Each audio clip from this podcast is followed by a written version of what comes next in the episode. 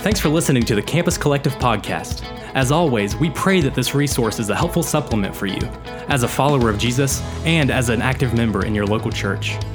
We love God's design for His church, and we believe that this resource could never substitute the incredible things that come from active involvement with a community of believers. Campus Collective is a ministry of Huntington Community Church. To learn more, visit our website at huntingtoncommunitychurch.com.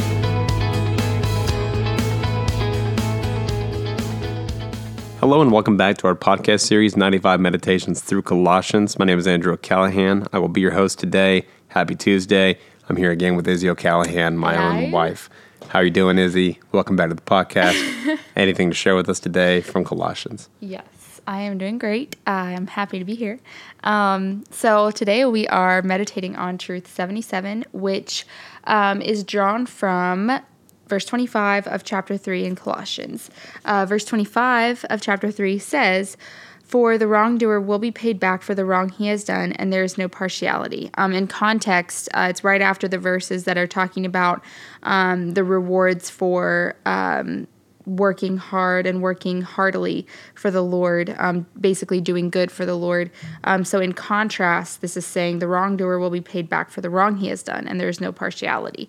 Um, honestly, this is scary just because obviously we each know how sinful well we don't know really know the depths of our sin but we know that we are all sinful um, and when i think of the wrongdoings i've done in my life uh, i just start to panic a little bit when i read that verse because i know um, that i'm so sinful and uh, that without christ uh, i would be paid back for my wrongdoings. And that's just scary. But um, thankfully, for those of us who are in Christ, we can read that verse and know um, that the Lord has taken our wrongs upon himself um, and that we will not have to suffer um, the pains of those wrongdoings the way we would if we did not have Christ. Absolutely. You know, I, I think that um, it's, it's kind of interesting when you read here at the end there, like, why you, you might ask, like, why is this here? Why does Paul decide to say, for the wrongdoer will be paid back for the wrong he has done, and there is no partiality? What is his intention in putting that there? What is he trying to tell the Colossians? Uh, one possibility, I think, is that uh, this does tell us, in fact, about the, the nature and the character of God the Father uh, and of God Himself as the, the Trinitarian God, is that He does not have partiality. There is no um, bias. There is no favoritism or um, matters of, of preference for God, such that He will judge impartially. He is perfectly just, perfectly equitable, and in all of His judgments, He will be righteous. And so when we see this here, it says, For the wrongdoer will be paid back for the wrong he has done. We, we know that's true. We know that there is no escaping uh, the, the just judgments of God. Um, there is only sort of being um, atoned, atonement, right? For us who are in Christ, we have our sins have been atoned for, and God's justice was shown on the cross in His um, punishment of Christ Himself on the cross when He willingly endured that. And I, I'm reminded in particular of um, the Psalms, right? So I think there is hope even here in what seems like a scary and, and sort of uh, doom and gloom type reality that God will pay back the wrongdoer. I'm reminded when the psalmists, uh, I think it's Psalm 73, it's one of my favorite psalms. The psalmist is reflecting on, he looks around and he sees wicked people who do not fear the Lord, who do not pay regard to him. They are unjust, they oppress uh, people around them who are disadvantaged, and yet they themselves enjoy lavish, what seems to be very good lives. And this is confusing for the psalmist because he fears the Lord and he is uh, smitten, I think is what he says, or stricken all day long. He suffers greatly. Um, and it seems as though there is no reward for, for right living, uh, and it's it's simply not worth it. And he actually finds solace at the end of the psalm because he says that it all seemed a wearisome task until he went into the temple of the Lord and he inquired in his temple, and it says, "There I discerned their end." That truly the wicked. Uh, this is a paraphrase. I forget sort of the phraseology at this point, but something to the effect of, "Truly." Um, the wicked will be repaid according to their wickedness, and truly the righteous will will live on in the inheritance of the Lord.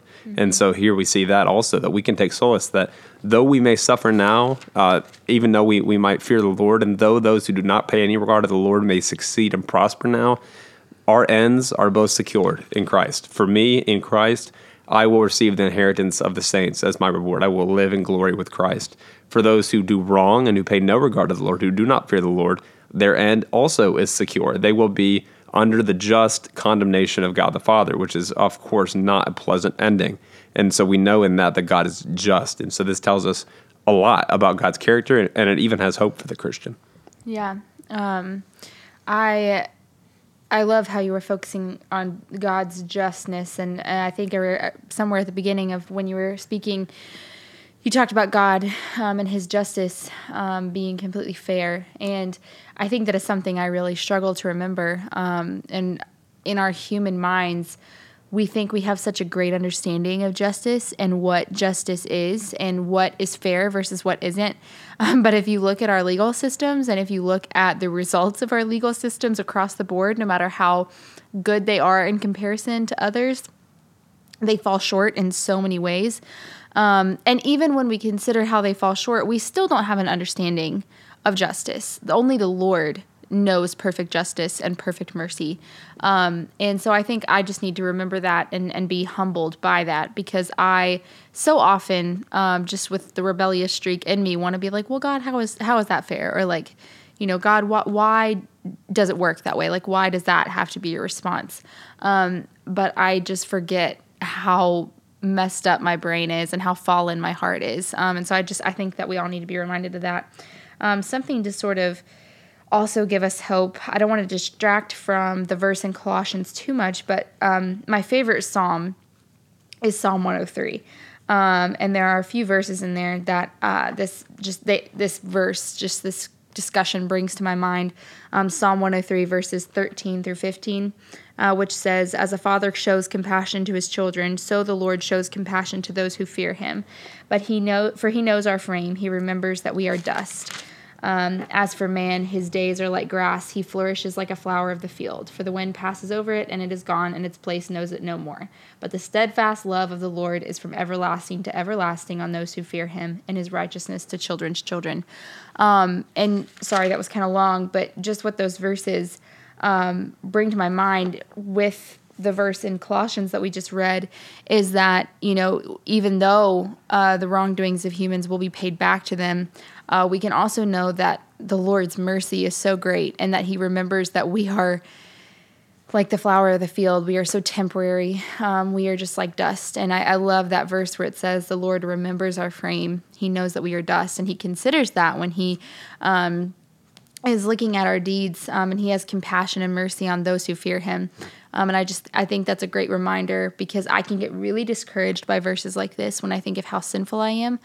Um, but just the knowledge that we are sinful is such a gift from the Lord, um, and we can look to Him. Um, and when it says uh, the wrongdoer will be paid back for the wrong he has done, we can just praise the Lord that He remembers our frame, knows we are dust, and offers us mercy through Jesus Christ. Absolutely. And Izzy, I think that's a beautiful admonition for us closing today, and I'll reiterate that. Uh, this is for, I suppose, the insecure Christian listening today. That if you are someone like Izzy, like myself at times, when you see verses pertaining to God's justice, you can't help but sort of feel insecure, uh, maybe even afraid that perhaps um, you are under the condemnation of God the Father. And so here's the admonition for you, as Izzy's just stated, that God knows your frame. God knows that you are human, which means you are but dust, and He has compassion on those who fear Him. And so let our admonition today be to fear the Lord.